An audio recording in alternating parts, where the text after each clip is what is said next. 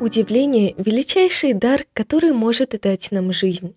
Борис Пастернак – русский поэт, писатель и переводчик.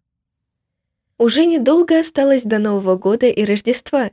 Это прекрасное время года, когда семьи собираются вместе, чтобы обменяться подарками и, возможно, вирусом гриппа. Нужно сделать множество покупок. Думаю, проще всего покупать подарки детям. Они не стесняются говорить, чего им хочется. Иногда их вдохновляют на это даже рекламные щиты по ходу вашего маршрута на работу. Взрослые более уклончивы в ответах, особенно мамы. Они скажут что-то вроде «мне не нужно ничего покупать». Разве я могу просить что-то, кроме привилегий, готовить для вас и убирать за вами?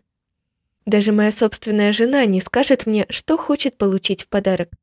Это, без сомнения, результат моего глубокого убеждения, что лучшие подарки всегда должны быть сюрпризом.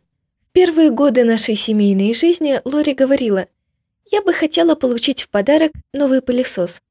Я отвечал, «Ну вот, теперь я не могу купить тебе пылесос, потому что это уже будет не сюрприз». И вскоре Лори научилась просить у меня только то, чего она не хочет. «Я бы с удовольствием пользовалась зубной нитью», — говорит она.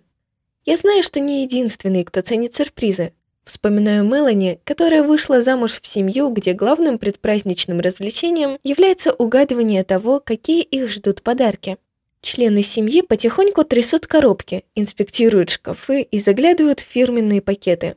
Каждый раз, когда тайна одной из ее покупок раскрыта, Мелани настаивает на том, чтобы вернуть ее в магазин.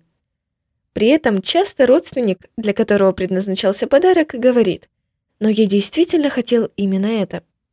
Как-то ей пришлось трижды покупать новый подарок одному и тому же родственнику. На мой взгляд, подарки-сюрпризы напоминают дары Божьи. Когда мы приносим свои желания нашему Небесному Отцу, Он часто пользуется своей привилегией удивлять нас, дает нам что-то лучшее, чем мы просили, или посылает то, что мы просили, совершенно неожиданным способом. Если тебе нужен кто-то, кто просто даст тебе все по списку твоих желаний, тогда ты не ищешь Бога, ты ищешь Санта-Клауса. Все, что есть доброго на земле и всякий дар во всей его полноте даруется свыше, не сходят от Отца Светов, который вне изменений, которому неведомо непостоянство. Послание Иакова, 1 глава, 17 текст.